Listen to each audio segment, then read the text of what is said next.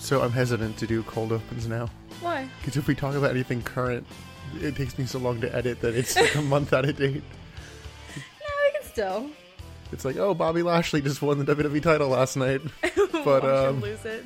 Oh, I'll probably lose at WrestleMania, which I'm like, Will this be up by WrestleMania? we, we are at least stockpiling for the network coming out. Yeah, I mean that's we said that we're gonna do that. Which so I we have think our that's ass the covered. 18th. I think it's the day after It's St. Patrick's Day. Oh, okay. Well, St. Patrick's Day is always the I was- 17th, which you always forget. In my head, it was the fourth. No, the 4th is Paramount Plus. Ah, too many things happening. So we will at least have a stockpile for that, and we'll find out if it took any time then. But Yeah, so that can be like our time sort of stamp. But Bobby Lashley won the title last night. I said I wasn't trying to date it. Let's just hammer home how, what date it is even We're more gonna. and more. This is. It is March second, twenty twenty one. It is roughly 1.30 p.m., 1.45 p.m. we have fallen behind, much like WCW is about to fall behind in any sort of quality or ratings and But um, um, psh. all of that. Somehow this did a crap ton of buys, but I don't see why. I don't understand. Welcome to episode 14, Super Brawl 1999. Woohoo! They actually had a little video package at the start that I can play the audio for, which is nice. Because usually we throw to it, and I'm like, I don't know what I'm going to play. and I'm like, I remember there was this video package. Ric Flair has done it. We've got ourselves a new world champion. The first undefeated man in the history of this sport. Luger won the title. Luger won the title. The new world heavyweight champion, Hollywood Hogan. Kevin Nash is crowned world heavyweight champion.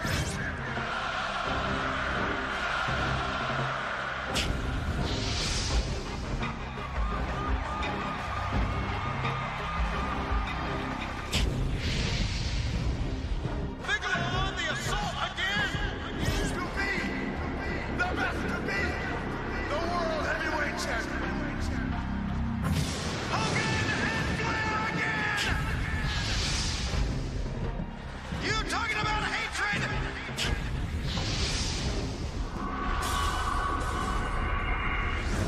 I don't remember the video package really. It was just setting up the thing. Like, usually the opening video packages aren't super memorable, but it was like, it at least is telling you, hey, here's what's going to happen on this show. Yeah, but WCW has generally had fairly forgettable, generic video packages for their pay per views. Like if, on WWE TV, they're at least kind of like cinematic. They're you know fire and flames, and here are some cool shots of Triple H flexing. It's not even that on WCW most of the time. Most of the time, I mean, it seems like they're just starting to do them. true. so we will kind of see what happens to that because they still only have the blank generic entrance videos. Mm-hmm. They did not have the large Titantron. They had a little side Tron. It's time for our favorite game. You We- sound so excited. I sound distracted because I did not look these up beforehand. How many pay per view buys did Super Brawl 9 get? For scale, sold out 99 did 330,000 buys, and Super Brawl 8 did 415,000 buys. So you said this was like a crap ton of buys. You said this was a significant number. This is the last great buy rate they ever have. I'm gonna say I got 450. Even higher, 485. Damn. And um, That's the highest they ever get again.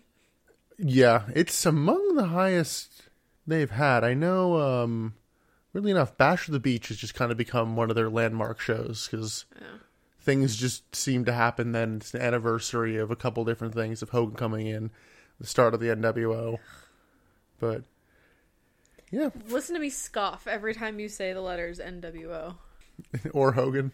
But Super Bowl 9, February 21st, 1999, at the Oakland, I think it's the Oakland Coliseum. Yep, I wrote it down. Oh, so we were pretty close on the timeline because we watched this on February 24th. Yeah, so we waited a week after rec- to record. Yeah, and every day since we watched it, we are like, "Oh, we should record. Oh, we should record." But it was just we were we were so unenthused by the actual pay per view that we were just like, "I don't really want to relive it. we can watch it another time." well, speaking of reliving things, The pay per view opens with a clip from Thunder. I think it was the final clip they showed, and it's our mystery man with Tori Wilson, who they still haven't given her a name. I forget what it said on this episode, whether it was Tori or I think Samantha, it was Samantha. but it's the clip of her getting the ticket. Like, oh my god, you're taking me to Super Brawl? My friends are gonna be so jealous. Isn't this also the clip that she like had the stun stick and she was like, "Come here, baby, let me sh- like use this on you" or something? Like she was kind of using the stun stick as like a, a toy. You're thinking of a different one, but she did still have the, the sunstick in this Okay. clip. What a hot opening for the for Super Brawl. Start hot, get ice fucking cold by the end of it. Yeah. Then they do the video package as previously mentioned. You know, it's pretty good considering there's normally nothing there. I just I need to share this chuckle that I just had with myself. I realized that I did actually like take notes on the video package because I was writing down all the names of the people that are in the package. I take my notes on an iPad, so sometimes autocorrect takes over. And um, did you know that Big Elbow was in this par- this package? Bam, bam, Big Elbow. Oh, okay. I'm like, who who are you trying? I just I saw that. I was like, I'll be honest. Must share. I don't want to type it out every time, so I just type BBB. Oh, that's smart. I usually just do Bam Bam because that's easier. Yeah, I just do BBB, and then I'm like, I'll call it differently depending on how I get. And I've, and I literally have not written Eric Bischoff in months. I just do E EB. That's yeah. You you're smarter than I am with that stuff. I'm also a slower typer, I would assume. Fair, but yeah, this package had Flair, Nash, Hogan, Goldberg, Luger, and Big Elbow. How is that not his finisher? It's the, The Bam Big Bam Elbow. Big Elbow. Because we already have the Big Wiggle. We can't have the Big Wiggle and the Big Elbow. People will get confused.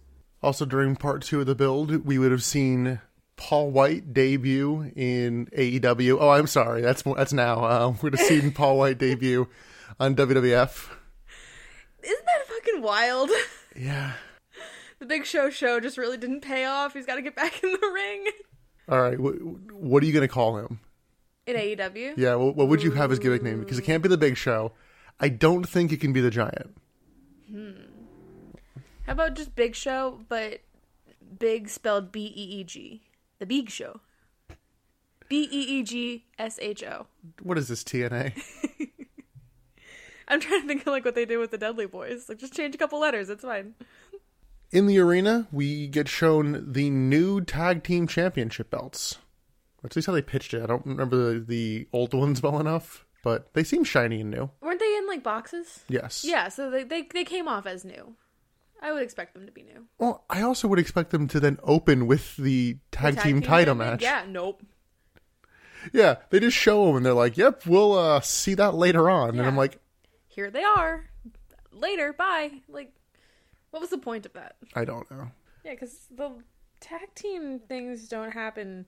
They're like fifth on the card. We go to the commentators and they talk about the main event and then throw to a video package talking about the tag title tournament. I'm like, "Oh, a video package, nice." It was just kind of like going like, basically, it was good for us because it, it was here to everything that happened on Thunder and segments we skipped. Yeah, the whole tournament recap basically. Yes. I don't even know how much you remember it, but I just want to talk about Benoit's mullet.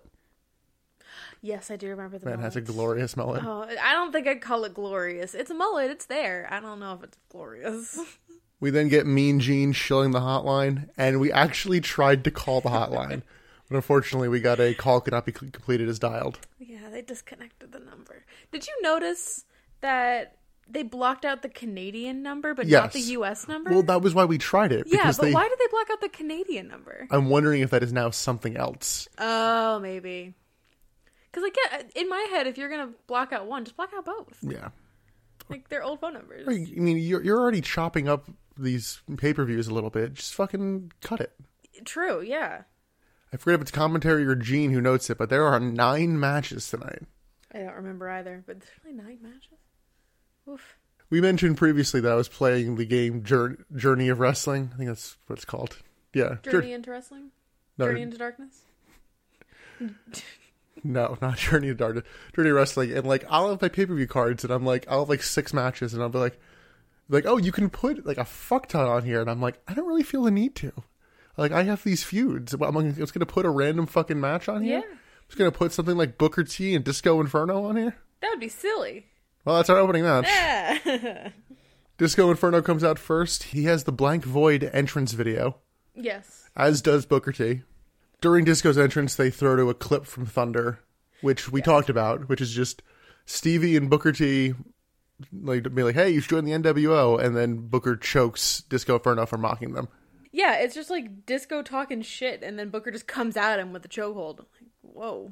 Yeah, it was aggressive, but also that match was already made for Super Brawl because they, yeah, they there was a uh, Booker T promo where like you're facing Disco Inferno at Super Brawl, and it's like, why? I don't know. Maybe they're giving it more of a reason, like retconning basically. Like Yeah. we made this match, let's make it matter. I noted that Disco Inferno was Disney bounding as Harley Quinn. Yes. If you don't know what He Disney did. bounding is, it's basically you just dress in the same colors as a character, and for some reason that's Disney bounding. It it's supposed to be like you're dressing in normal modern day clothes, but the way you put the outfit together is inspired by a certain Disney character or just character in general. Because like there's there's a background to it. I watched a fucking documentary because I get bored. You're not allowed to go to the Disney parks in costume, but people Yes. want to go in costume because like adults are cosplayers and they want to like show off their costume, but they don't want the kids at the park to get confused, so they do it as minimally as possible. And it's called Disney bounding because you're dressing like this to be Disney bound. In the match, we get a pretty big disco sucks early on. On commentary, they talk about how the NWO don't care about tradition. Y- y- I didn't think that I didn't think that was a thing that they were like for. I don't know, they're really pushing that against, because really. Flair is constantly talking about that too. But yeah, like they're talking about it in like the history of the belt, like they don't care about tradition and all that. And I'm like, yeah, I mean, care only a certain amount. Like there is like, a level of respect, but Y- There's a difference between tradition and respect, yes, and they have neither. Booker T hits a Harlem sidekick and then a scissor kick. He also catches a top rope axe handle from Disco with a spine buster. Disco then goes for the chart buster, which is a stunner, but Booker counters it. Booker then hits another Harlem sidekick and a very sloppy spinneroonie. Yeah, this is the sloppiest spinneroonie. Well, it looked fine compared to the finish of this match, which is Booker T hitting the Harlem Hangover, which is basically a spinning leg. It's like a 360 leg drop. His calf and knee just kind of hit Disco right in the head. Oh yeah, I think we rewound it to like see where his actual knee landed because we were both like, Ugh, It, yeah, it looked it looked uh, Kidman esque. you get more skeeved out by Kidman than I do. I've seen Kidman do that move enough times where he hasn't hurt anybody that I'm like, it looks bad, but it'll be fine. I don't see Booker T f- f- like mess up like that, so that one scared me. I don't know. I it, if I see someone hitting sloppy pile drivers, like, well, you didn't break anyone's neck yet. I'd be like, mm, you're gonna though. It's kind of like watching um, Brian Adams. I was about to call him Crush because that's I'm like, oh, it's Crush. What the fuck's his? Well, Brian Adams. Every time you say it, I'm like, what country song did he sing? I think he is a country singer, right? I don't know. That sounds like a country. That's why I get confused. Oh, is that gonna be? Um, funny thing is, you don't remember enough of the names. That'd be a good, a good, uh, good game for us to play, where I give you a list of the, the NWO or they a country singer, Ooh, that is a fun game. Put that together next episode. Stevie Ray Cyrus. so we didn't really talk much about it, but this was a fine to pretty good match. I really didn't mind this match. It was really high energy. It was a good like match to start on. Yeah, I think if this match had been later in the show, we kind of would have been like, eh, but like yeah. it was a good warm up match. They were both really high energy and that's a good way to start. Even if it was kind of a like underwhelming move set kind of match, like there wasn't a ton of like high flying, big spins, big moves. Like it wasn't that kind of high energy, but it was like a good enough like pump up the crowd match that I was like, yeah, this is I'm into this. Yeah, it was like the legal definition of this is a pro wrestling match. Like this is like Yes. a, like the standard kind of thing of like This is generic, Yeah. but in the best way. So yeah, that was a match with not a lot of story. Our next match has m- obviously more story, but they really didn't do a ton in the in between pay per views. No, not really. Our next match is Chris Jericho versus Perry Saturn, and it's the loser wears a dress again. Yeah, it's the exact same stipulation. Jericho comes out in like a poncho for some reason. Yeah. But more importantly, Ralphus comes out in a beautiful dress and sweater set complete with makeup, earrings, jewelry, the whole nine.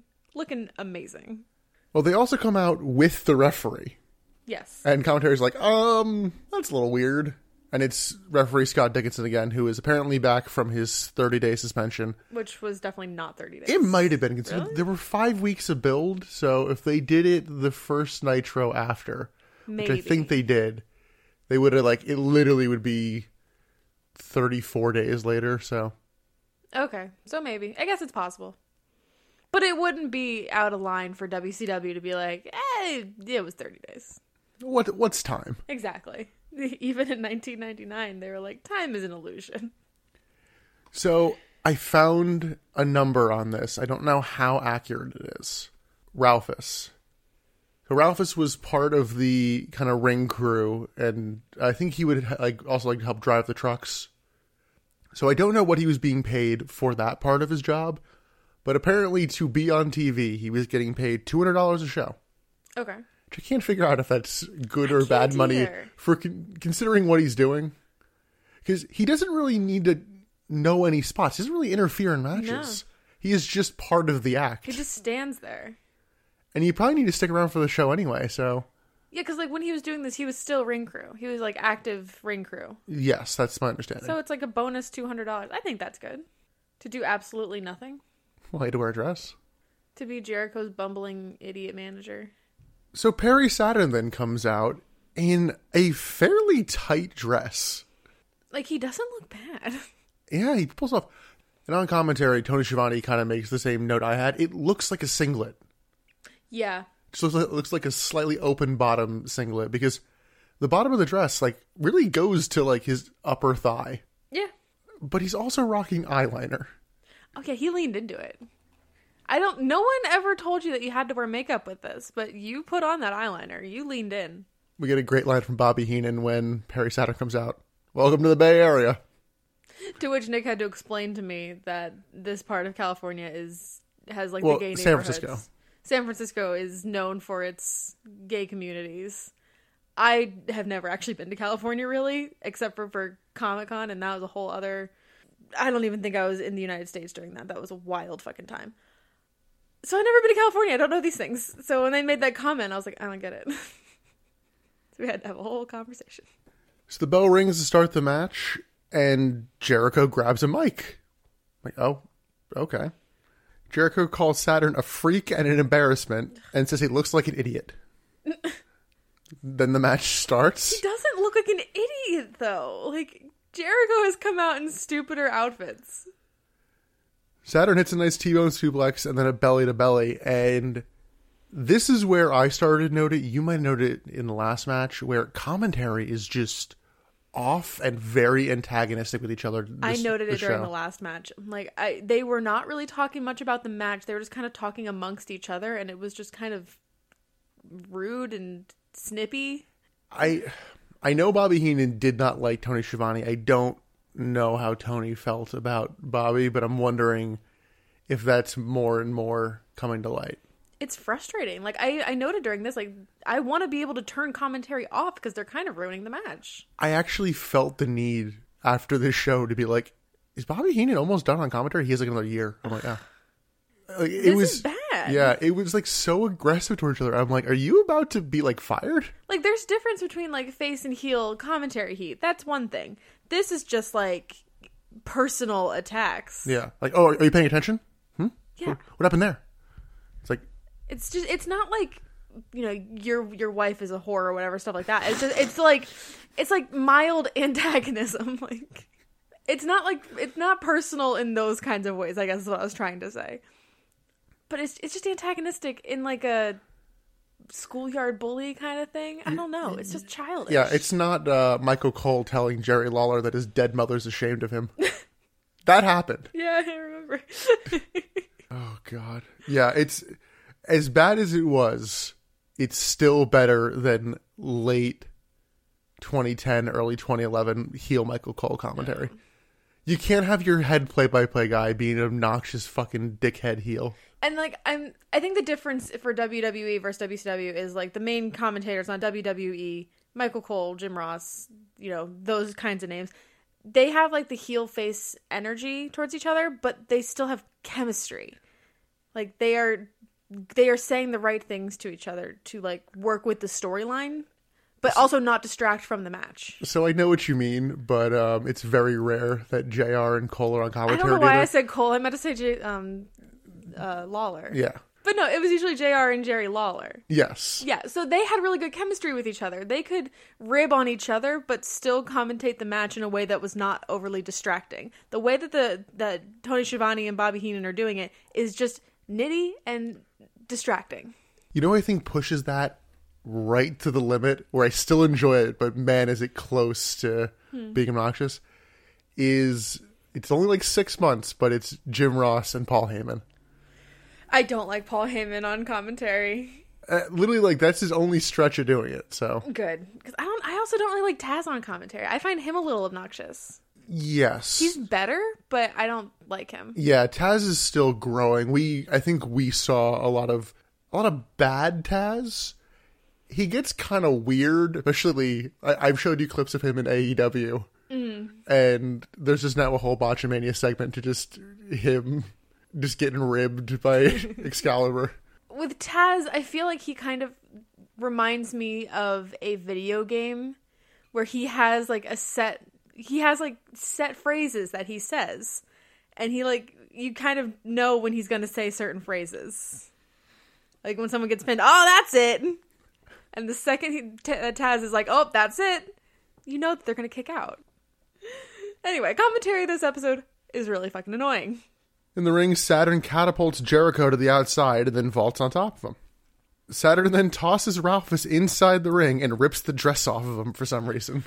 Yeah, okay. Really so- unprompted. it was kind of unprompted, but it made me laugh because when Ralphus came out, I think I even noted to you that they kept the tags on the dress that Ralphus was wearing. So in my head, I'm like, oh, WCW Production's going to return this dress. They don't want to pay for it. And then they rip it off. I'm like, well, what was the point of keeping the tags on? I think it was just to make Ralphus seem trashy. Because he needs help. yeah, really. Jericho dropkicks Saturn from behind, followed shortly by an attempted cocky pin, which gets countered.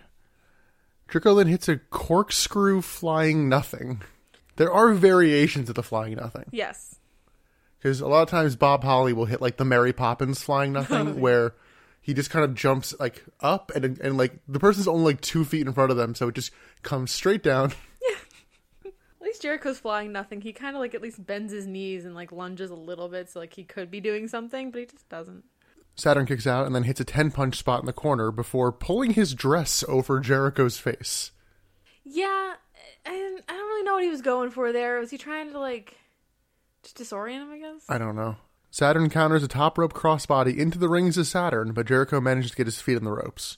Saturn then goes for a lion salt, but Jericho moves and hits one of his own. Saturn manages to hit the Death Valley driver on Jericho, but doesn't pin him. This is where it got weird. Instead, he hits the Death Valley driver on the ref and leaves. Yeah, he just walks out of the ring. While he's walking out, he turns to the camera and says, Life's a drag. So does that mean like he's embracing the drag? I guess, but Jericho wins by countout, not by DQ, which I thought was weird. Yeah, that was a strange. Like he was gonna win regardless, but why would you say it was by count out? Well, Saturn left, so he would have got count- he would have got counted out. However, But He Saturn blatantly- should have gotten DQ'd. yeah, he hit a blatant like multi-step move on the ref. So that's what I don't understand. Like, why would you say it's just like you have two options there? Both are correct, but go with the one that happened first. He DQ'd first. I'm wondering if the logic was the ref is like scared to DQ Saturn because he got suspended for weird Maybe. officiating. We might be thinking too far into it. Yeah, he Jericho would have won either way. Yeah. So yeah, Jericho wins. Saturn has to keep wearing the dress. I thought this was a good match, but the finish absolutely killed any killed a lot of the enjoyment for me. Maybe not any enjoyment. Yeah, so you have you have more of an issue with that than I do. Like even with like TV shows, the ending of something really ruins the whole experience for you. Game of Thrones. Exactly. Uh, I didn't hate the match. The ending was fucked up, but the match itself wasn't awful. It was it was fine. Why did Saturn keep fighting him? Entertainment. You wanted to put on a good show for the audience. I don't know. I don't Like, know. It's a mat. It's wrestling. Yes, and we talked about Bobby Lashley winning the title. The Miz was like, "Cool, I have to give you your match, sure." And then he just grabbed the title and left. And I'm like, you know what? That makes sense that a shitty asshole chicken shit heel would do this. If you're in a match where you want to lose this the stipulation, it's like, okay, just walk out in the first minute. Maybe he just. wa- I don't know. Maybe he wanted to beat up Jericho a little bit. Maybe he wanted to hit the ref and get like a little bit of revenge, and he didn't really care about the dress. That's the most logical one. I think you need commentary to support that's the story, which We're not unfortunately gonna they get didn't. that because commentary is a piece of shit right now. I kind of compare it to various tag team matches where one partner turns on the other, but they still have a whole like 15, 20 minute match beforehand. And it's Oh, like, yeah. why were you doing this whole match? What would have happened if your guy had won somehow in the first, you know, five minutes? Then it wouldn't have turned. I guess we'll never know. Oh, I missed it on the uh, previous one. Uh, Booker T won the previous match in 9 minutes, 19 seconds. Jericho won in 11 17. Yeah, strange ending, which unfortunate because in ring wise, it's probably the best match that they've had.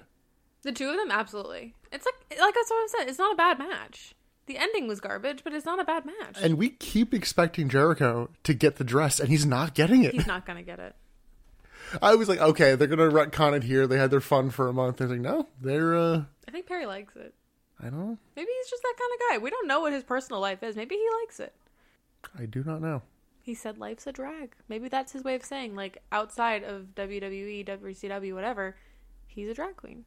I don't think so. Imagine him on RuPaul's Drag Race. Yeah, I don't even know how much longer this goes, but uh, this part at least does not follow him to E. WWE.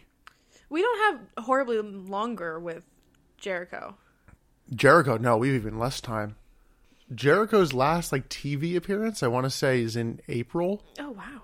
He works the house show loop until like June, and then he shows up in August in WWE. Mm-hmm. Moving on. Next up, we have a WCW.com interview with Conan and Rey Mysterio. It gets cut off very suddenly. Usually these don't hold for a while, No. but this just really, like middle of like like their sentence, just like all right, here's the Scott Steiner DDP package, Yeah, it was weird. and then Just kinda and got- that match isn't even next. They don't have a great like lineup. But yeah, there there wasn't really much happening in that Ray interview. And I think he was just talking about like I'm not losing my mask. The mask stays on. Ladies, the mask stays on. Our third match of the night is for the cruiserweight title. It is Billy Kidman versus Chavo Guerrero Jr. Chavo. He does not know that theme I here, know. even though that theme slaps. does it slap? It does slap. Yeah, I had a really hard time with this match. I love Billy Kidman, but I could not get into this match. Yeah, I'm still not entirely sure why this match is happening. No. Apparently, they were a team during the tag title tournament, Oh yes, that was briefly shown during the but that's tag not. title. But that's not a reason for them to have a cruiserweight title match. No, I have a vague memory of they were tag team champion or they were in the tag team tournament.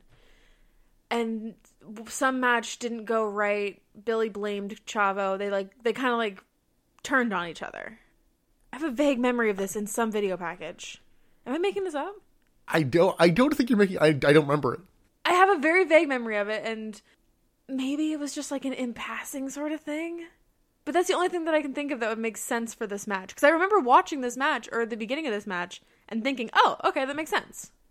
Why is but They Cha- turned on each other But during the Chavo's, tournament get- or something. Oh, Chavo's getting a title shot. Why is it is a Chavo getting a title title shot? I don't know. Chavo lost to I Norman forgot that it was Smiley a last title month, Championship. Oh. and their basis for doing this is he, you guys lost in the tag title tournament. Yeah, that one I don't get. The two of them going after each other made sense to me, but for the title, that didn't make sense. Chavo comes out to a very small reaction. It's probably because he isn't at Pepe anymore. Yeah, Pepe was really his his height. He's really the uh, the Marty Jannetty in that uh, in, in, the, in that in that relationship to Pepe's Shawn Michaels. So you telling me that Shawn Michaels went through a wood chipper? No, wait. don't. Just don't. Uh, I'm still. Yeah, unfortunately, we will never get to see the classic tag team of uh, Pepe and Moppy.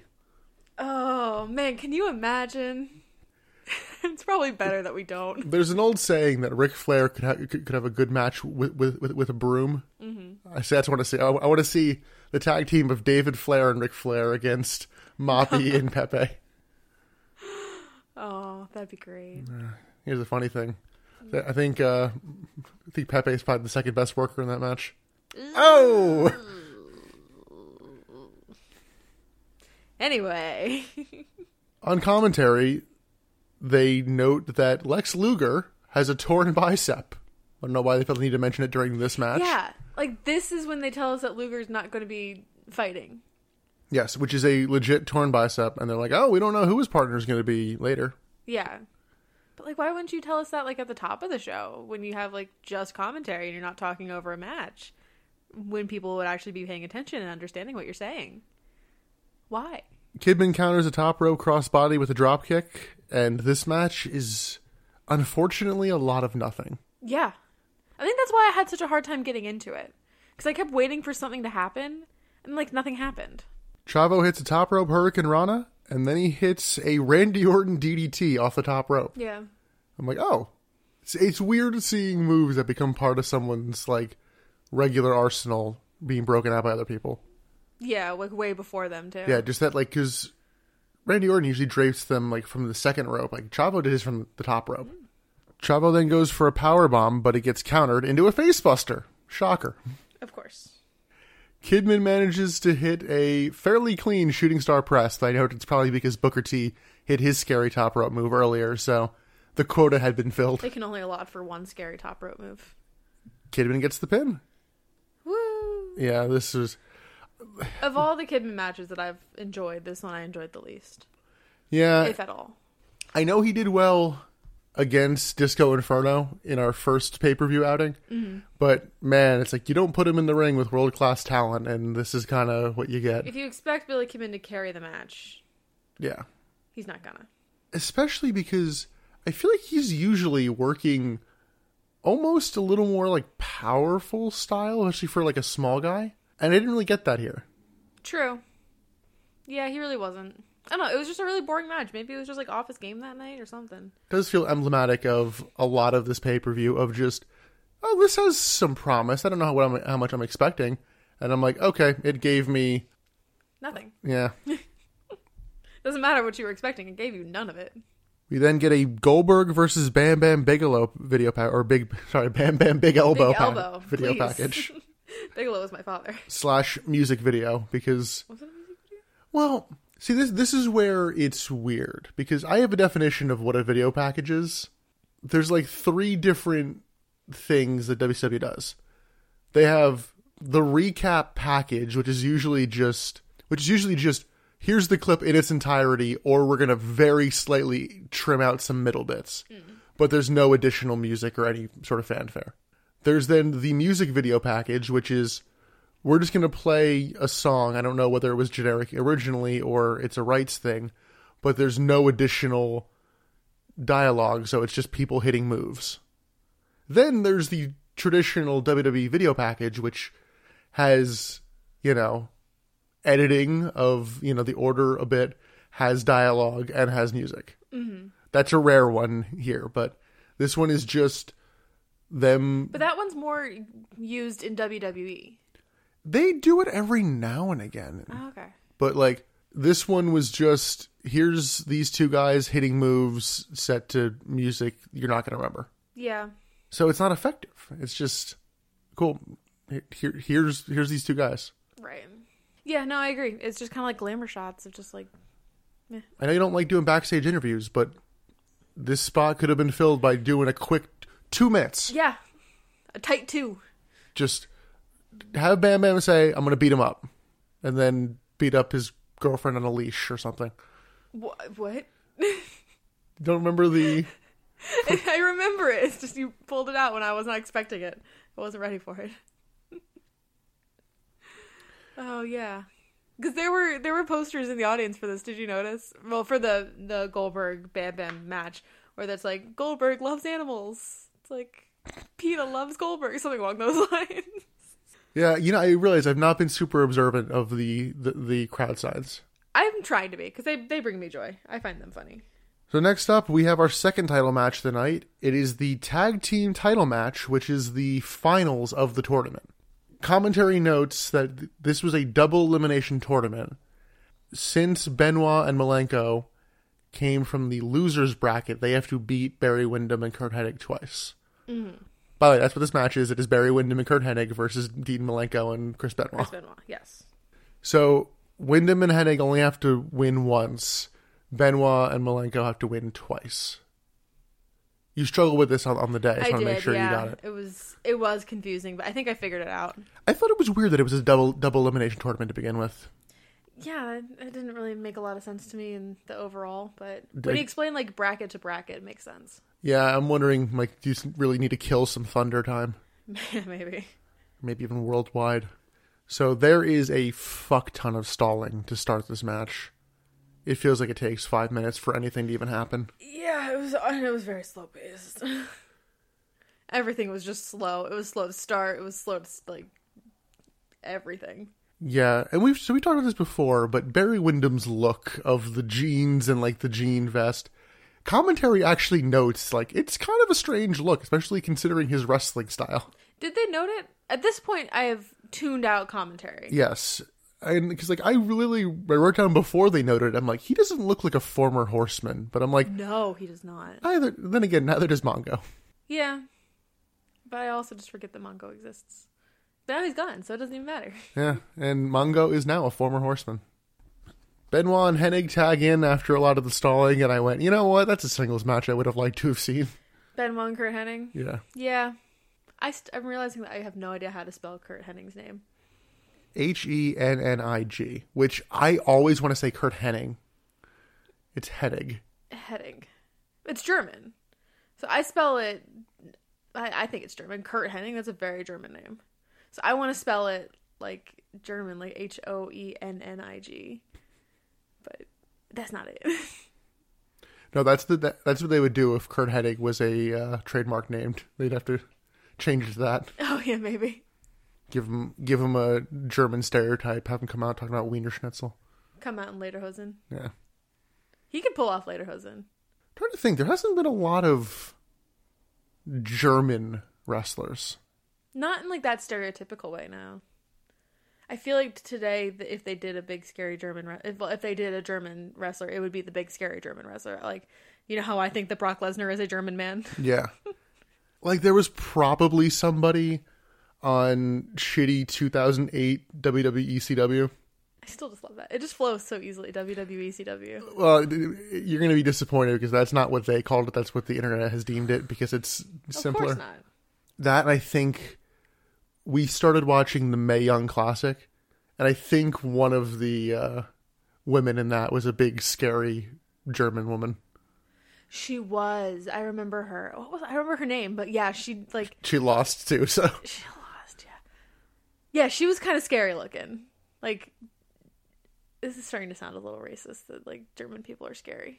it's a misconception because the, the language sounds scary. Oh, it's my favorite language on this planet. I've taken five years of German. It's my favorite language. And the country is gorgeous. And I would love to retire there someday. Every German person I've met in person, amazing. German athletes, terrifying. I studied under German and Austrian swim coaches for like summer camps, and they were the worst weeks of my life because they were so intense and scary, and I hated it. Can't say I've been there, but uh, love love the beer, guys. Keep it up. 10 out of 10. Back to the match. Benoit hits a big diving headbutt. Dean You're a t- big diving head, but I'm sorry. Dean tags in and tries to pin Headache, but the ref is distracted. And he was just really overall sloppy in the distraction because then he comes over and he kicks out a little bit after and he gets distracted for like way too long. I was I'm, like I don't even know what to say about this match because n- it's a lot was another strange. it's another lot of nothing match There were a lot of those. and I was very disappointed. Yeah, you had very high hopes for this match. I think there was a point when they when the ref got distracted, we were both kind of like, uh, uh, hello. So the finish is weird too because Barry Windham gets put in the Texas Cloverleaf by Dean Malenko. Hennig breaks it up, and him and Benoit kind of like brawl then, and Dean just puts it right back on. Yeah. That's the finish of the first one. Wyndham taps out. Yeah. So now it's sudden death. Dean goes to put it on again because he had to break the hole because there's like a 30 second in between period. And Wyndham chokes him with his like belt, not the title belt, like a, like a pants belt. Oh, yeah. He then clotheslines him and continues to choke him. And the ref, The ref was trying very hard to not look at this belt. He was Yeah. trying to look at literally anything else. well, the ref also is trying too hard to look elsewhere because he has him pinned for like Yeah. 30 seconds before the ref comes out, like, oh shit, I have to count this. And he pins him. The new champions are Barry Windham and Kurt Hennig. I deemed this bad call of the night. I didn't notice the ref trying to blatantly avoid the belt. The ref just very much seemed to try to be break, breaking up Benoit and Hennig, Mm-hmm. and then was very late to the pinfall. But I usually think bad call of the night is something that should have clearly been a D- DQ. Wyndham actually, Like this, I think this is a contender at least. I actually thought Wyndham hid the belt fairly well once he was in the pin because he had kind of like the arm over the throat, hiding it there, was like laying on the, rest of it. it. Yes. I thought the rest back was already turned at that point. I don't know. The match quality bothered me more than that part of the finish. I was. j I this was just boring. Yeah, it was not good. This had so much potential to be so much better for the town that you had in the ring, but it was so boring. It was just very like punch kicky corner, like nothing. Yeah, wasn't hard hitting, like no d- real drama. And you have this whole like 20 minute match, and then you have this 30 second break, and then it's just a pin. And that's the second match. It was like, oh. Yeah. Oh, and guess. I, missed it again. Billy Kidman and Chapo went 826. Ah.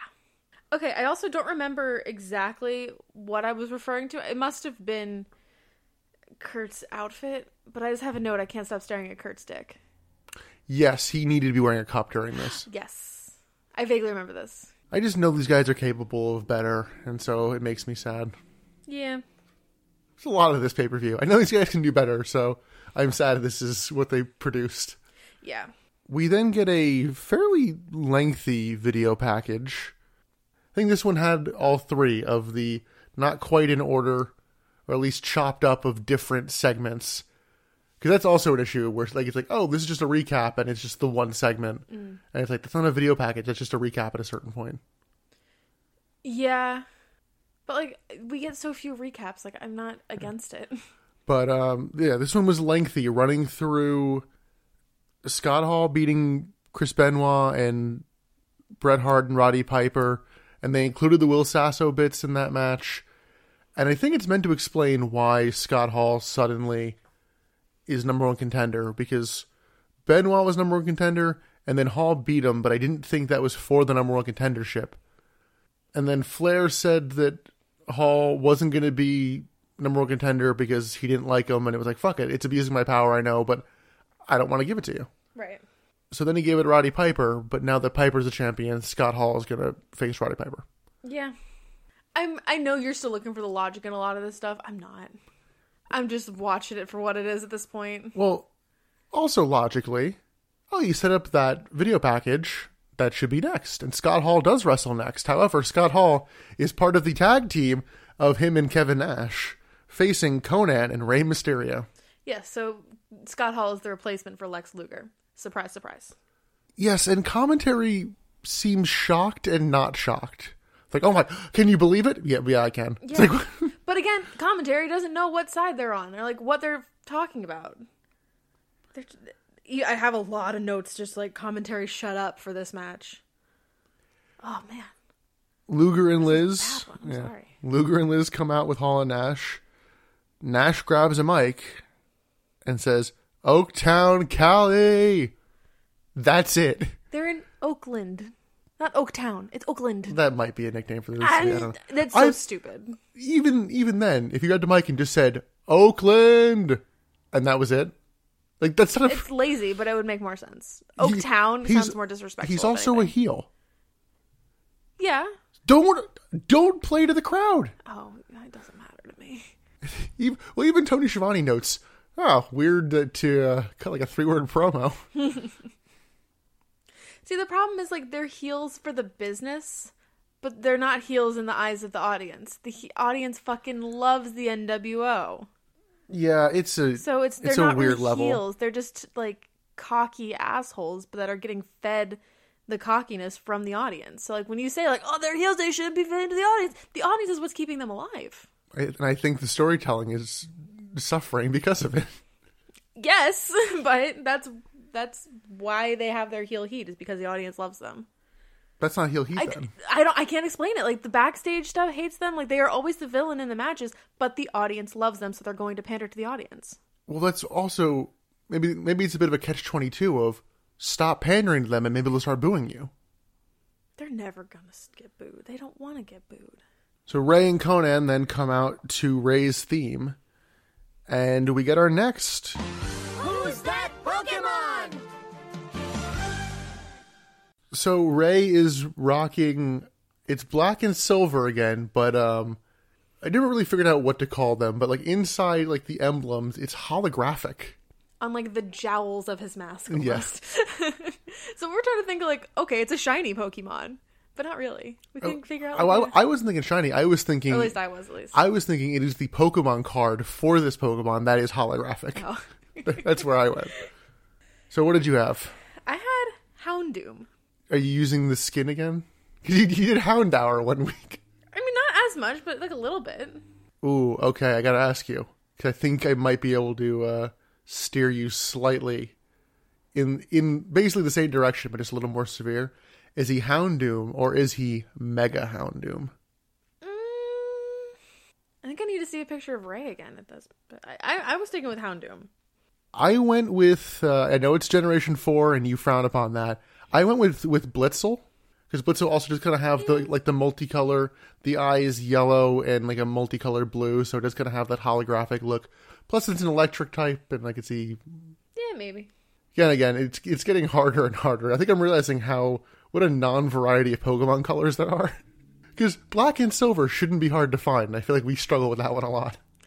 Yes, yes, they Really, it just is. black Pokemon in general. there really aren't a ton. especially in generation one and two because Yeah, that's that's the only reason I have beef with you going to Generation Four is because you have to explain to me what that Pokemon is, and I've played enough games and like sat with you while you're playing enough games.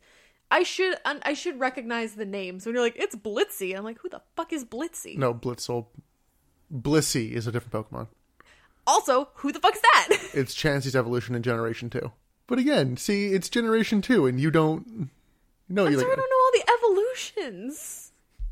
If you tell me it's who was it, Clefairy, Clefable, is that what you just said? chansey Chansey. Sorry. If you told me it was Chansey's evolution, I'd be like, oh, I know Chansey. yeah chansey's gen one Yeah. It's still something that I recognize. What is that an evolution of? I'm saying the general public. I'm not saying the person who knows every single Pokemon from every single evolution of every single generation. it's in pokemon go I quit this podcast. so conan grabs the mic and does his shtick. i forget if he does the uh, peel potato again I didn't make note of it, so I don't know that he does. So the match starts, and I think I said this to you. I'm like, in the grand scheme, I think Scott Hall is an upgrade to Lex Luger in terms of working a match with Rey Mysterio. You think? I think so because I think Luger would work so similarly to Nash that it's just two large power men. And I think Hall works a little more balanced. Yeah, maybe. Okay, so hold on, we have to go back because you missed one of my favorite bits. I don't, I don't remember this. My favorite person in this this whole the, the shining light oh, of this pay per view. The only person that is having a good time during this pay per view. I, yes, because it was during the three-word promo. Yes, someone who is so proud to be from Oaktown, Calais. so they cut to the audience while he's doing this promo. And there's this girl standing in the stairwell, holding on to the like barrier thing, one arm in the air, just going, "Woo!" close up on her too. Screaming, They had to, like yes. pull out, and it was like She's obviously drunk, having a great time. I love her. I want to be her when I grow up. I don't think you have too much time left. I already might be older than her. So back to the match. Hall tosses a toothpick in Ray's face. Ray ends up hitting a springboard famouser and then a springboard senton. Hall catches Ray and hits a last call. He then tells Ray to suck it, which I kind of wanted to generally talk about that. the suck it? They're doing the crotch chop and suck it a lot on TV recently. It feels like. Yes. And I'm like, guys, that's not your thing. Like, I, Whose thing is it? it's DX's thing. It's not like it's not like they came up with the mo- the movement and the words. So like I didn't think it was like oh this is only DX and only on E WWE TV. Yeah, I know, but that's in the wrestling world. That is very largely. I a thing. guess. It's like, I mean, the the too sweet motion spawns from just being in the in like the click, Mm-hmm. which is Sean Hunter, Scott Hall, Kevin Nash, and uh, X Pac. And then if you want to take his word for it, just incredible. But like it spawned from that, but you don't really see, you know, DX going on stage being like, oh fucking click. Yeah, I don't know. it felt a little weaker on top of trying to be blatantly edgy. It was like you're trying to be edgy with, with shtick that isn't even yours. Yeah, I don't know. It's it, it fits what they're doing. It fits NWO. It fits these two. So it never like occurred to me that it's DX's thing. Yeah, but other guys are doing it too. I forget who, but we see it a couple times. I, I, I think Hogan does it at one point. And I'm like, Ugh. Is it also just like in culture in '99? I don't know. Because it very well might just be like a thing that the kids are doing these days. Yeah, but I mean, at least on WWE TV, it was rare that other people would do it who weren't DX. Yeah, but Like, the they main- had a better show. I mean, the main one I can think of is Mae Young. But that was incredible. Yeah, Mae Young would do it before Bronco Buster. I don't know when it is, but I need to find the uh the Bronco Buster she does to Eric Bischoff, where she's apparently like rubbing anchovies on her vag beforehand, so it would fucking smell. nasty. Oh, Mae Young, you treasure. Let's power through this match because uh, yeah, we are moving a bit slow. we- yeah, we're trying to not talk about this and So Nash tags in and works Ray over before quickly tagging out, which is the same shit that happened during their last match. yeah, like it's very clear that Nash just does not want to be wrestling. No. He wants to be there, but he doesn't want to wrestle. Ray counters an outsider's edge and tags in Conan. This is where I pointed out to you that I don't remember the last time Scott Hall hit the outsider's edge in the traditional way of like it's basically a power bomb where you have to do the rotation. I literally can't think of the last time he actually did a full rotation.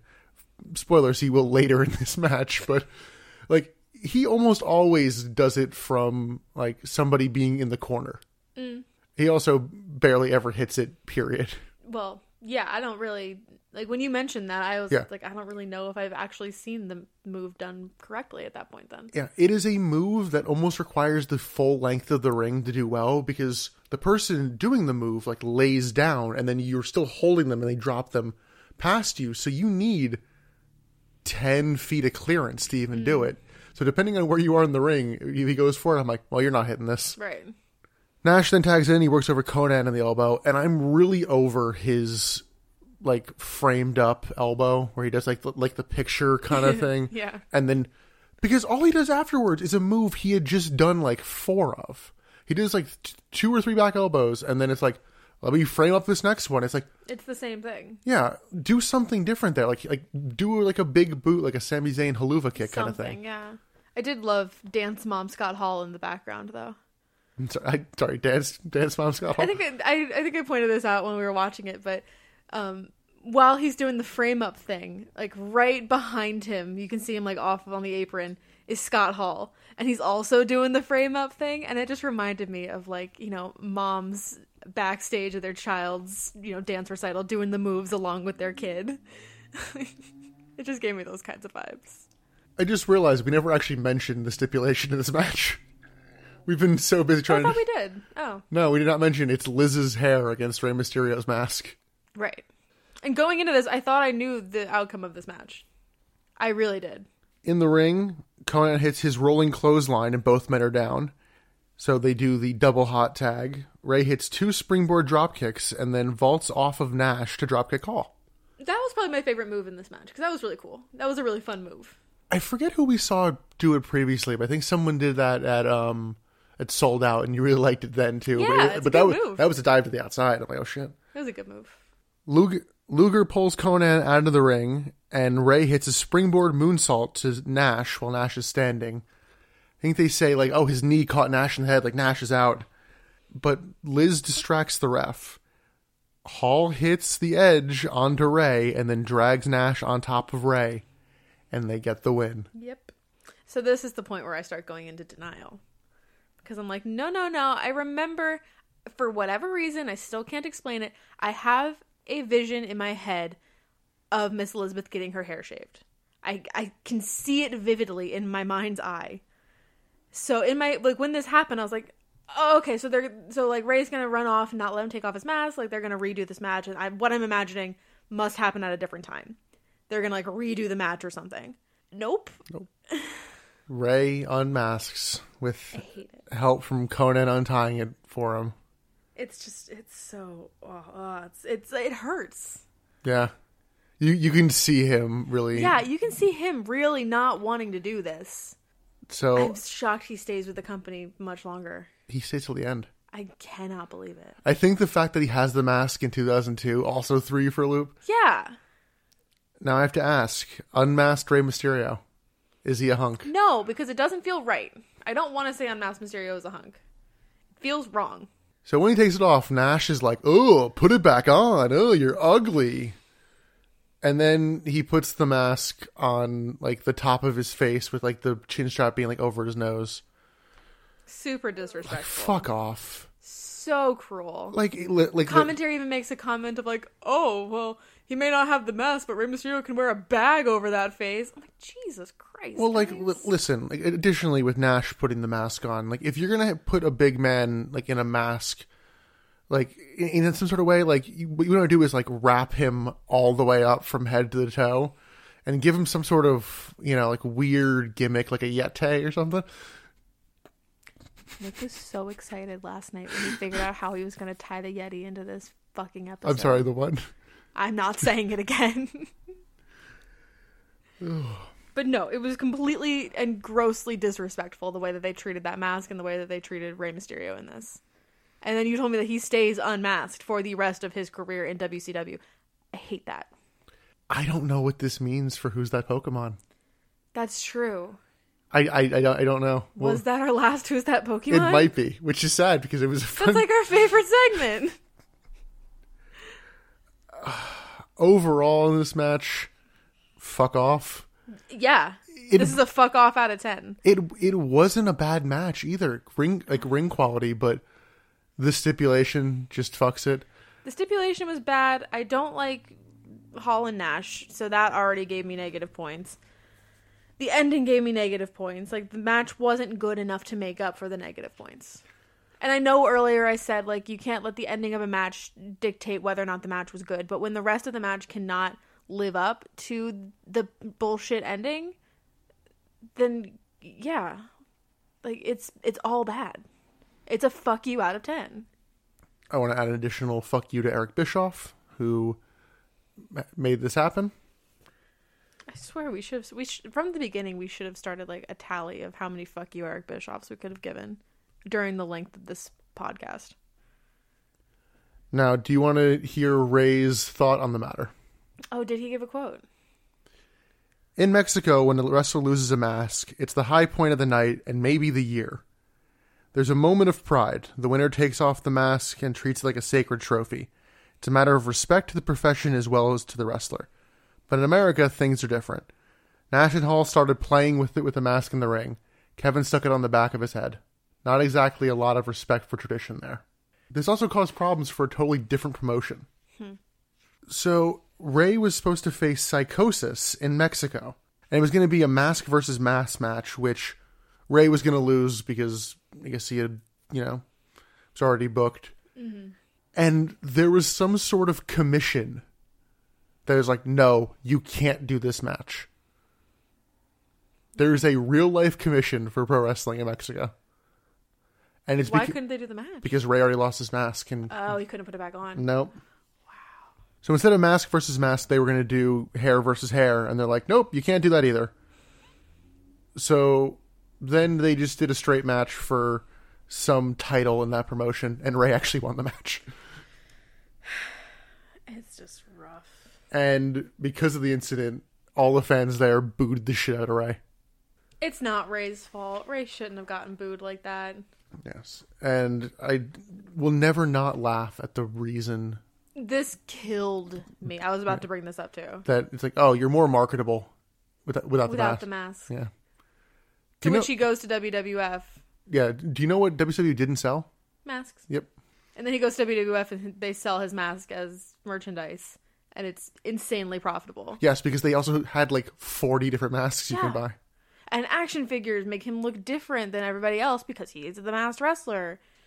Everything. Like that mask made him unique and in in and different from everybody else that was on the roster. And yet Yeah, it's funny. Rey Mysterio actually caused this slight problem in all- like a lot of the WWE video games because they would only give him one attire, and it's like, no, Ray wears a bunch of different stuff. Come on, Oh true. You can't play who's that Pokemon in the WWE games. no. Eventually, they had a uh, editor mode where you could change the like color of people's attires and give them your like your own alternate ones. Mm. But we'll have to see if we can revive that going forward. Maybe we can squeeze some out of some other wrestlers, but uh, Yeah, maybe we can make it not just a, a Rey Mysterio thing. I don't know. Yeah, it's a bummer. I know. That also just generally like took a little bit of life out of the event. And if that didn't take enough life out of the event, next up we have DDP and Scott Steiner. Yeah, I think at this point there is th- is this one that we watched in two parts, or at least I watched in two parts. You made it to the end of this match. Yeah, because I think this I think the life took the life was sucked out of me after the Rey Mysterio match, and I was like, I, just- I can't watch this anymore tonight. And I watched it more. I watched the rest of it the next day. Just I can't do it. So Steiner comes out and brings a random woman from the crowd into the ring, who I'm like, she's definitely a plant. Oh, 100 percent a plant. I think I think it was the shoes for me that were a giveaway. Oh, she was wearing like a skin tight black dress, boobs popping out with her shoes. Like, yeah, she there was- she was not just there for a fun night of wrestling. He cuts a pretty generic Steiner promo. Wait, Um, My body is the best body. I'm the best at sex, yada Yeah. yada yada. Lots of body. So DDP comes out and chases Steiner around and works him over to start. Buff Bagwell then runs out to check on Of Steiner. course he does. It's your boy. They both enter the ring, but DDP fights them off. Buff knees DDP off the ropes and Steiner regains control. Commentary actually notes, which is why this is not one of the worst calls. They know that apparently DDP told the ref, "Don't fucking Yes. DQ him. I want to kill this man." Yes, and we we like stopped and thought about that and talked about it. And like, okay, this is fine. Yeah, so like, like, oh, this is basically a no DQ match. Yeah, because there were so many DQs all at once. So this is a slow, slow match with DDP getting worked over by Steiner and Buff interfering. And I just wrote, "Fuck, I'm over Buff Bagwell, but I'm terrified of Steiner's eventual world title reign." Yeah, you keep mentioning that of like just wait until he wins the title, and I just like I think that's when this podcast ends. It's it's right towards the end too, Thank God. at least in terms of a long, sustained in quotes run. I, I won't remember them. I just know in two thousand. In, I don't remember the specifics of a lot of them, but I just remember in the year 2000, there's like 26 or 27 world title changes. Yes, you've mentioned that. I like as this as this continues on. Just think about the number that we said at the beginning of this. The amount of people that bought this pay per view. Mm-hmm. Like these pay per views weren't cheap, right? Probably 40 bucks. Yeah, in '99. Like that's not cheap. Yeah, pay per view prices kind of held for a decent while, I know.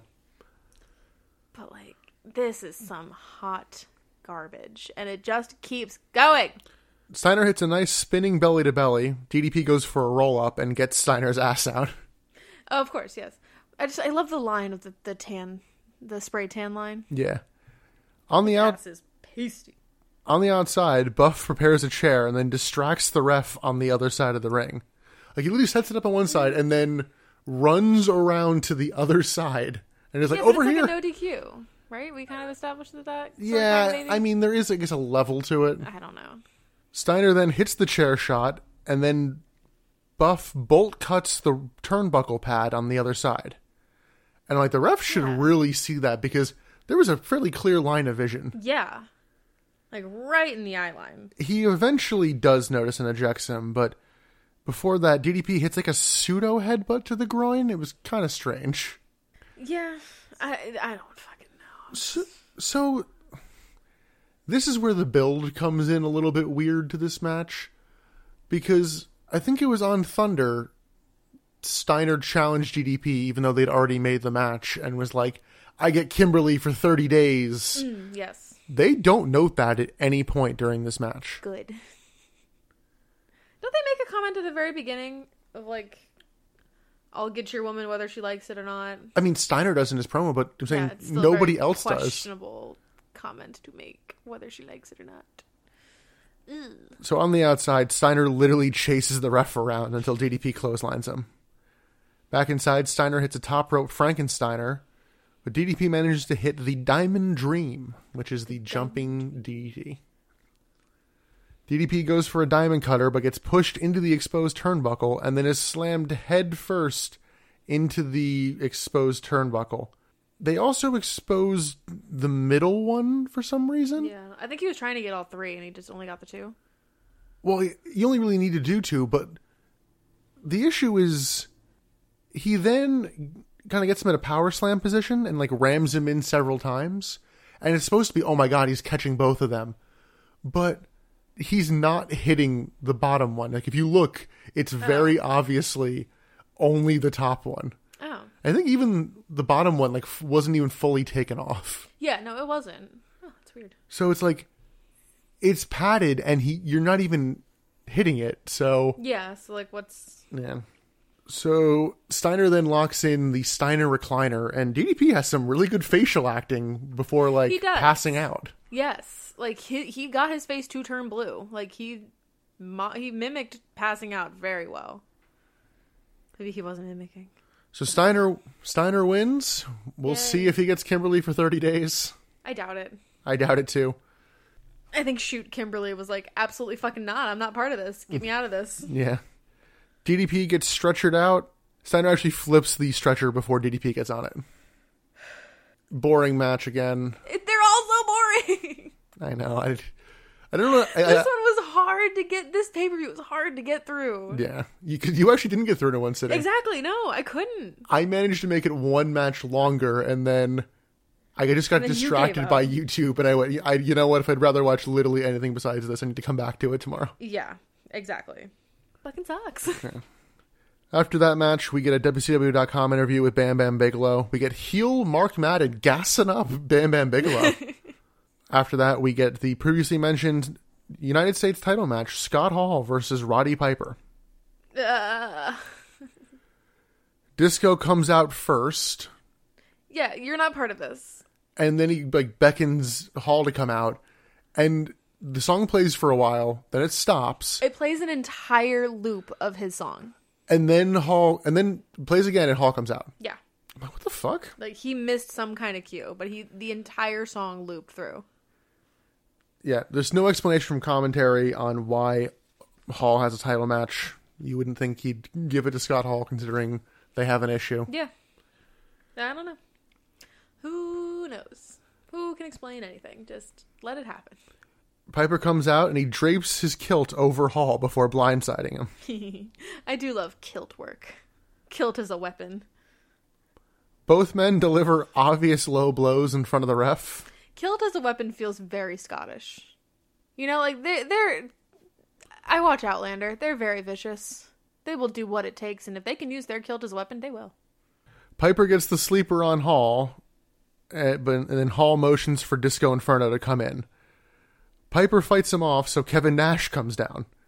Piper fights him off, so Hall weakly axe handles Piper's and then uses the ropes to pin Piper.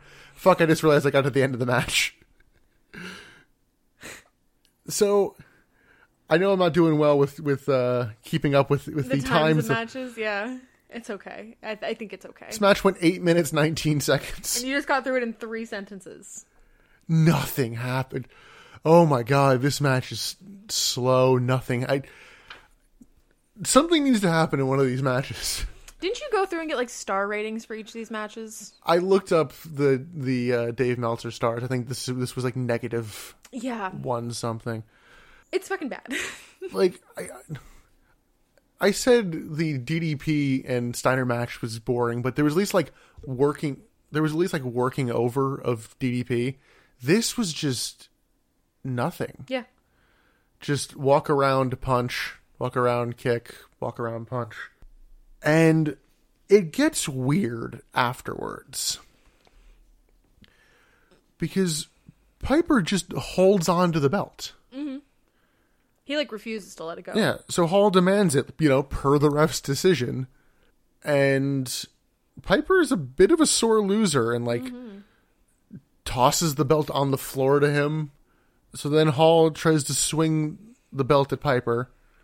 Piper ducks and fights off Hall. Before Nash comes in and he Piper fights him off too. He then rolls to the outside, mumbles something. We could not, for the life of us, figure out what it No, was. you backed up and rewatched it about five times. I I, put on- rewatched it once or twice. I put on um, closed captions that just said indistinct. yeah. And Piper then gives a crotch chop. Just, everyone's doing the crotch shot. Kids are And doing these days. he then wanders off. And I thought the match was shit, but what the fuck was the post match? Yeah. Maybe even Piper knew that the match was shit and was like, this can't be how this ends. I don't know. Piper almost reacted like that wasn't the finish to the match. I wonder. I've not heard anything saying otherwise, so That'd be interesting though. yeah, that was a very bad match. Among among the worst. We're gonna have a really hard time finding a best bit. we did. We did have a hard time. So next up, we get Goldberg versus Bam Bam Bigelow. Bam Bam Bigelow still has no music. And uh, when Goldberg comes out, commentary notes he was on Jay Leno and he, and he issued some sort of challenge to somebody. They don't say who it was. At the beginning of this match, my first thought was, there's no way this match ends without interference. So the challenge commentary mentioned it was apparently Steve Austin. Why? And apparently Goldberg didn't want to do it, but Nash and Bischoff made him. And he did so half heartedly on the show that they never, you know, they never talk about it. that would have just why why? I don't know. And shockingly, WWE didn't bring it up either. no. That yeah, that would have been a disaster. So during the match, Bigelow shoulder blocks Goldberg, who gets right back up. Goldberg then hits a world's strongest slam. Then they reset. I'm like, this is going to be a fucking slow match, isn't it? Yup. Goldberg hits a fireman's carry and then locks in an armbar, but Bigelow gets the ropes. Bigelow then pulls Goldberg half out of the ring, so just his lower half is is out, and then we get what is my bad call of the night in full view of the referee. Hits two elbow drops right on Goldberg's dick. Oh shit. yeah, I guess that could be a bad goal. It's just it's so blatant, and it's not like both guys are cheating. Like okay, whatever. it's not the oh DDP told him not to. It's not okay. These guys are old and can't work. We have to because like Hogan at this point, fucking every match might as well be a DQ. Oh yeah, yeah, yeah. This is Bam Bam Bigelow versus Goldberg. They didn't need the weird shortcut. Bam Bam then locks in a leg lock toe hold that is just bending Goldberg's leg the proper way. Yeah, they say that they're quote overextending Goldberg's knee. However, I'm pretty sure I did more extensive stretches in my yoga this morning. he then transitions to a different move, which actually looks worse. It's just like, oh, I'm gonna bend your knee the way it goes. And like the way he's selling it is like it looks like it hurts. Like good for him for selling, but like Yeah, this is nothing. because there's Honey, a I'm doing basic morning sunrise yoga and I'm doing more extensive shit than this. there are moves that it's like, okay, your leg bends this way, but it still like can be sore because of like ligaments. Like I, I occasionally try to put the the, uh, the uh, Brock lock on you, Oh, yeah. which y- your leg bends the way it's supposed to, but like you're basically being held up by the ligament in your knee, which is straining. Yeah. This was just I'm gonna hug I'm gonna hug your ankle. Bam Bam then headbutts the knee and locks in a headlock for even more rest. Goldberg gets out about one eternity later with a back suplex. Bam Bam hits a scoop slam and then a diving headbutt. Goldberg pulls Bigelow off the top and then goes for a spear, but Bam Bam just rolls to the outside. Goldberg hits it shortly afterwards Yeah. and then sets up for the jackhammer, but decides that to hit a thrust kick and another spear. He then decides, okay, now the jackhammer, and barely gets him up enough. to, you'd argue he didn't even get him up enough, Uh, but it was questionable. he didn't drop him on his fucking head and neck. So True. there's that. He gets the win. This match should have been cut in half. Yeah, like it started okay and it lost heat pretty quick. This match went 11:39, and it honestly felt like the middle six minutes were just rest holds. Yeah, I mean these guys don't do long matches, and this is why. Eleven minutes isn't a long match, but still, It also m- made both men look bad in that it didn't make Bam Bam look in the league of Goldberg, and it made Goldberg look weak that he couldn't put away Bam Bam faster. yeah, So it did damage to both men. it was a poorly thought out match. Probably better than I don't Piper. think, and yeah, I don't think Hall. it's the worst match of the night, but it's not great. especially because this had a lot of build. Yes, I, I've been thinking they were going to do this match for like three months now. yeah, and they kept saying like at Super Brawl or wherever the next pay per view, whatever. They were setting this match up before World War Three. Really? Yeah, because Bam Bam shows up and tries to half interfere at World War Three. Shit. So since And this is the payoff. November, Ugh. Ugh. All right, main event time. Let's do it's it. time for a technical classic Ah. main event for the World Heavyweight Title. It is Ric Flair versus Hollywood Hulk Hogan. I want to cry. You get Michael Buffer. He seems a bit more disinterested this time. I noticed. Oh, he is here for a paycheck, and that's it. Hogan comes out talking to camera. I'm the reason this business is where it's at right now. yeah, I agree. Yes, you are Hulk, but I don't think we uh, agree on where that position is. Yes, that's probably true. I have a very small note, but I miss something very slight about Ric Flair's WWE presentation as opposed to this. In WWE, I'm, I'm only be like the end of his run. Before the 2001 music starts, it has a woo sound effect. I'm like, I miss that. I do love the woo.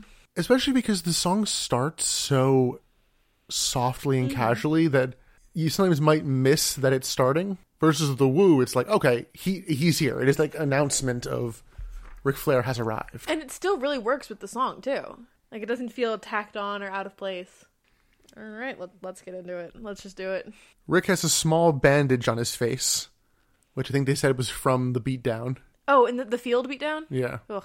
or the post like in in ring axe handle beatdown Oh, yeah, the axe handle. Rick does not come out trying to style and profile he wants to fucking kill Hulk Hogan Yes. I'm okay with that. Like, that energy is good. yes, it is good until the match starts and they just do a collar and a bow tie up and then, you know, some shoulder blocks and then some chain wrestling. We forgot to do Time to Blade. We did. So I was recently editing the uh, sold out episode and I was literally listening to us talking about, I think it was Chavo and Norman Smiley, like, yeah, they don't come out and just do the, all right, oh, I hate you, let's just lock up. And um, then we watched this and I was like, That's exactly exactly what they fucking do. Hogan blatantly uses a chair on Flair multiple times. And I just have to know, I don't I honestly don't know when it happened. There was a point in Hulk Hogan's career where he just forgot about the concept of DQs. Yeah. Cuz even in I say even in 94, he's doing eye rakes, he's doing biting. He was doing shit like this in WWE too Yeah. in like the 80s and it's like when did you just forget the DQs exist? I don't think he ever thought DQs were meant for him. But when he uses the chair, I think that's when Rick bleeds and he went, oh shit, we forgot Time to Blade. Yeah. It was pretty early on, too. Hogan suplexes Flair on the outside, and the ref also isn't counting for a count out. So that's chair and that's count out that could be DQs but are being completely ignored. I think at this point, I'm just counting Hogan matches as being immune to them. Yeah. I still like to look about what he gets away with because there's also a bet there's a bite in here. Obviously, he takes the belt. Like it's it's all there. Every he hits every mark. Yes, because Flair gets fired up and attempts a comeback, but Hogan stops him and then whips him with with his belt. He also catches him in the face once or twice. It's like, oh shit! And I think this is where I realized, like, oh fuck, what's Ric Flair wearing? Red. Exactly. And famously, Ric Flair usually loses when he's wearing red. You've mentioned that before. I forgot that was a thing. Hogan starts no selling Flair's chops, so Flair low blows him several times instead. Flair then takes up Hogan's belt and hits him with it a few times. Good. Heenan notes that basically everyone in Hogan's life should have done that years ago. Yes. And for whatever reason, Hogan blades here. Yeah, this this became a very bloody match real fast. We then get Tori Wilson coming out. Yeah, she look okay. Can we talk about how great she looks though? I mean, yeah, it's, She looks incredible. yeah, it's Tori Wilson. Like, uh, she her- her hair color, her skin tone in that red dress. Wow, Yeah, it's Tori Wilson. she's beautiful. yeah, it's Tori Wilson. she comes out for a distraction and slaps Flair a few times, but it has virtually no impact. The ref tries to say, go to the back, but she just stays at ringside. Flair hits a suplex, and Hogan tosses Rick onto the ref during the kickout. Then, for good measure, he elbow drops the ref. Because why not? Hogan hits a big boot and then a scoop slam, but misses the leg drop. A masked man suddenly comes down to ringside. Flair locks in the figure four, but the masked man has the stun stick and uses it on him. So it's it's it's assumed at this point that it is the person that was with Tori Wilson. Yes. Hogan then gets the pin and retains the title. In the celebration, Tori gives the masked man a kiss and unmasks him to reveal David Flair. What? I think you called as soon as you saw his eyes. Oh yeah, I recognized his eyes. It got me though. I did not think it was going to be David Flair. Yes, and you thought it was good until I made you put any sort of thought into it, then you went, oh. Well, yeah. So if you remember at the last pay per view, Hogan whipped the shit out of David Flair with the belt. yes. It makes no sense why David Flair would be with Hulk Hogan. Like there's no straight line of reasoning around that. So But I, like for shock value, it got me. I don't know if they'll actually talk about it or not, but yeah, there was the segment with Hogan and Chuck Zito where they go like, they're like, oh, we're gonna ambush David Flair at the uh, at the gym. According to you know storylines, David never actually saw them, so I'm kind of wondering, oh, did David see them? And they convinced him then. Yeah, but that's never confirmed. is Yes, it? I'm filling that in as a That would make sense. yeah, that's a little bit of logic where I don't feel like I need to overstretch too far because it does seem weird they did that whole thing and then did nothing. Yeah. It's still stupid that he would join them. Oh, it's 100% stupid. He shouldn't have said yes if they if he did see them at the gym. Like there's no reason. I don't know whether it's because of the weird nature of the unmasking, but commentary also like no sells that it's David Flair at first. Yeah. It's Like, like, that should be a shocking thing. or maybe, maybe even they're underwhelmed. Maybe they're bored. Maybe they've been bored by this whole night. Like, oh, well, it's David. Cool. Can I go home? Nash then comes out and hugs David. Hogan goes for a too sweet with David, and he almost gets left hanging, but then he like taps him on the shoulder, like, "No, you No, you- fucking too sweet me." Fucking better. We get we get a line from David Flair. NWO for life, baby, with all the conviction of a seven year old at a Christmas pageant. This match did kind of highlight how fake the stun stick is, though, because they kept poking Ric Flair with it, and Yeah. it took him a couple of seconds to react. So th- at that point, I was like, oh, the, the sound is fake. I'm like, I, well, I knew, but like, Yeah. it's super obvious. Like, it's really fake. There's not even like a tiny shock. I thought that like when we first got it, I knew it wasn't a real like cattle prodder. I thought it was just like a little like like like a um like those toys that you used to get at like yeah, arcades. like, I'm the little actually shocker wondering toys. if we went back to Starcade, is it the same prop? Oh, I don't probably. Because I don't know, Goldberg sells it like fucking death. Well, I- Goldberg's just better.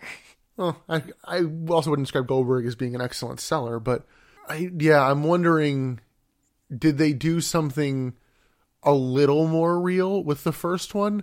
And then they're like, "Oh, we're going to have this be part of storylines. We don't want to constantly be you know, shocking these guys." So Yeah. then we shift it then. I don't know.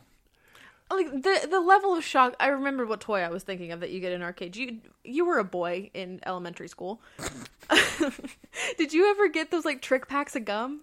Oh, like a Wrigley's like juicy fruit sort of kind of gum, and it was like Oh, one piece is sticking yes, I out. know Like what you're here, do talking you about. want the gum? And then you pull it, and it's like a tiny little shock. Yes, okay, That's never the mind. level of I know shock what that I you're talking thought was in this cattle prod. I thought it was something, but this really made me think like there is nothing but the sound.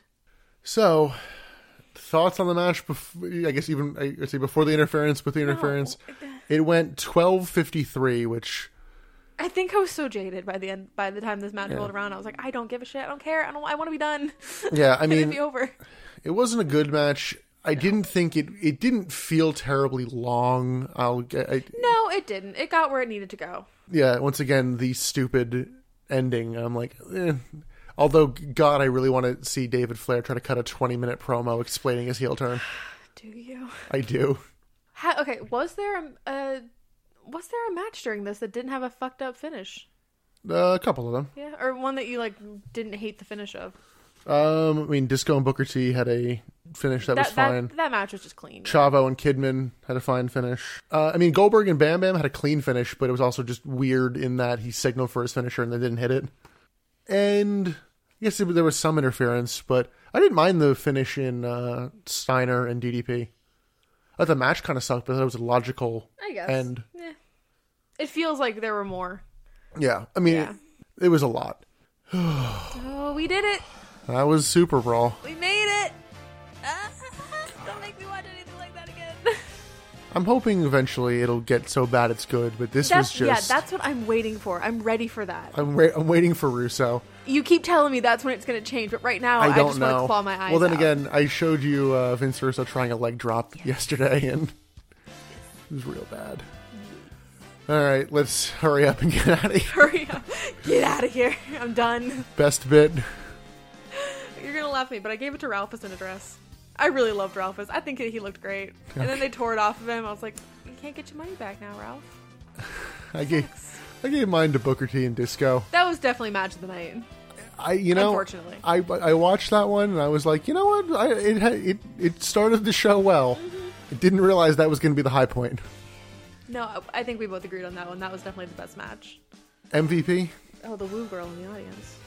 Oh, by far. I loved her. I feel I realized like somehow I have the more real answers in this one. You have the more fucky answers. Because I'm just tired.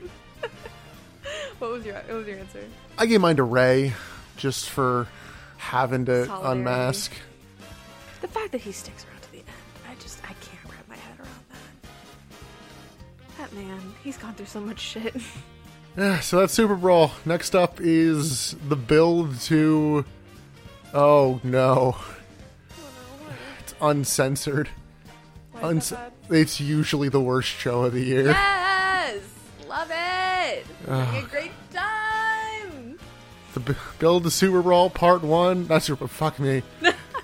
it's the build to Uncensored Part 1. Until then, follow us on Twitter at Butts in the Pod and f- follow us on Spotify. God, I just want to get out of here. Any other thoughts, Emily? Hopefully it gets better soon. Let's go have a couple of drinks. God, you noted the start time. We've been going. Before the edit, we're going two hours and eight minutes. Oh really? Yeah. Oh, shit. We had to stop because our neighbor's dog just kept fucking barking.